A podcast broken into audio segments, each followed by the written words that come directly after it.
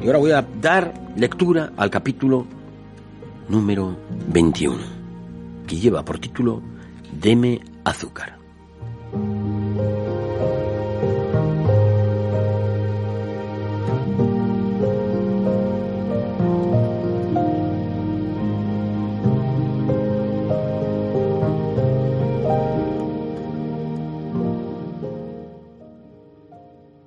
Lo que a primera vista se manifestaba como afluente pequeño y tranquilo, se volvió un río iracundo y turbulento.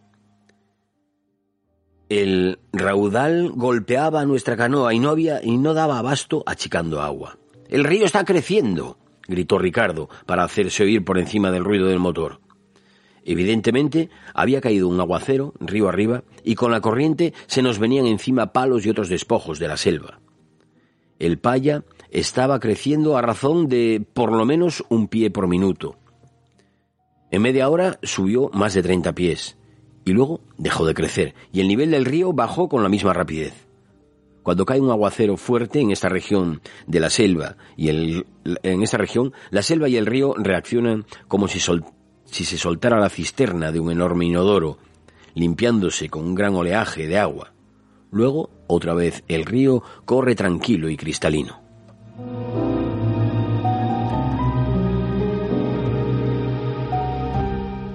Le tengo un gran respeto a las piraguas, lo mismo que a los hombres que las manejan. Ninguna otra embarcación de este tamaño hubiera resistido semejante castigo. Una y otra vez los troncos se estrellaban contra la proa y rebotaban sin causarle daño. Nuestra piragua había sido hecha por los chocoes, que viven a lo largo del río Chico. Estos indios son los artesanos más finos del Darién, y gastan tres meses tallando una piragua de 36 pies, de un solo tronco de caoba se puede comprar una canoa de estas por aproximadamente 100 dólares.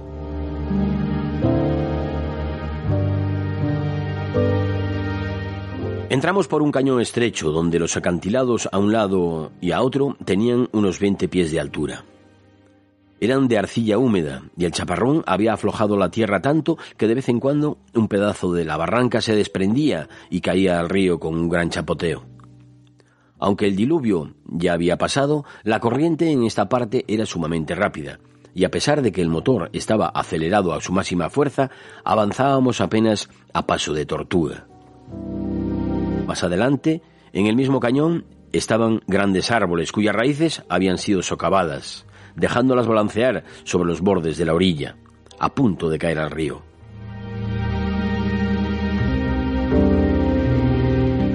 Nos acercamos a un gigantesco árbol que se remonta a la altura de unos 15 pisos.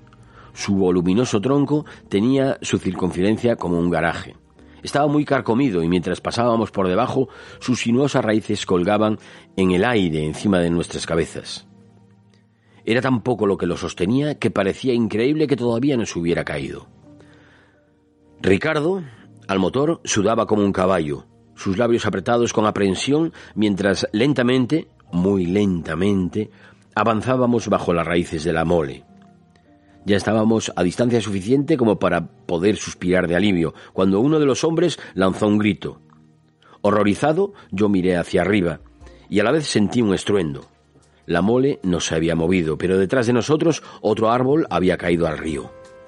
Por un momento la imbecilidad de una risa nos invadió.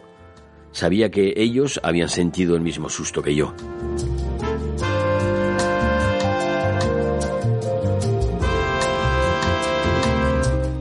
Cuando salimos del cañón pasamos por varios pequeños claros, con huertos de naranjos, bananos, yuca y cacao. Ya estamos llegando a Paya, dijo Ricardo. Es pequeño, solo seis familias indígenas viven allí. Observé que estas plantaciones estaban mejor cuidadas que las siembras de los chocoes que yo había visto, y los surcos, bien espaciados, se parecían a aquellos de los cunas del monte que vivían al otro extremo del Darién. ¿Qué clase de indígenas? Pregunté cuando mi sospecha se hizo intolerante. Cunas, contestó Ricardo. Y viendo mi, mi asombro, explicó, antes vivían a 200 millas de aquí, entre los cunas del monte, pero tuvieron una gran pelea y los echaron de la tribu. Así que vinieron a vivir aquí, a donde están suficientemente lejos como para estar a salvo de sus propios congéneres y también de los chocoes, que los matan si los ven.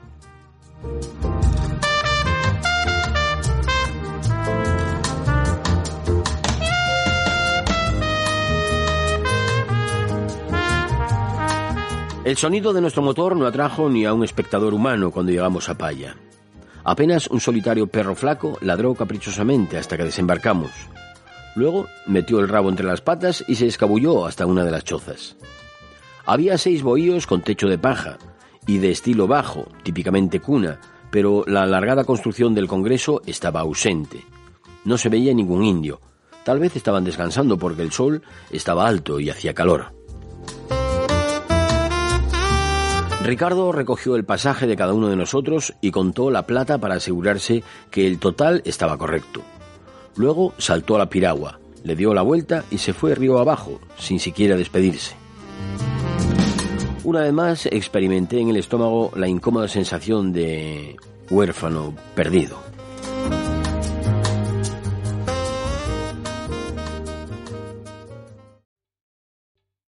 ¿Te está gustando este episodio?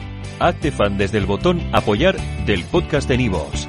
Elige tu aportación y podrás escuchar este y el resto de sus episodios extra. Además, ayudarás a su productor a seguir creando contenido con la misma pasión y dedicación.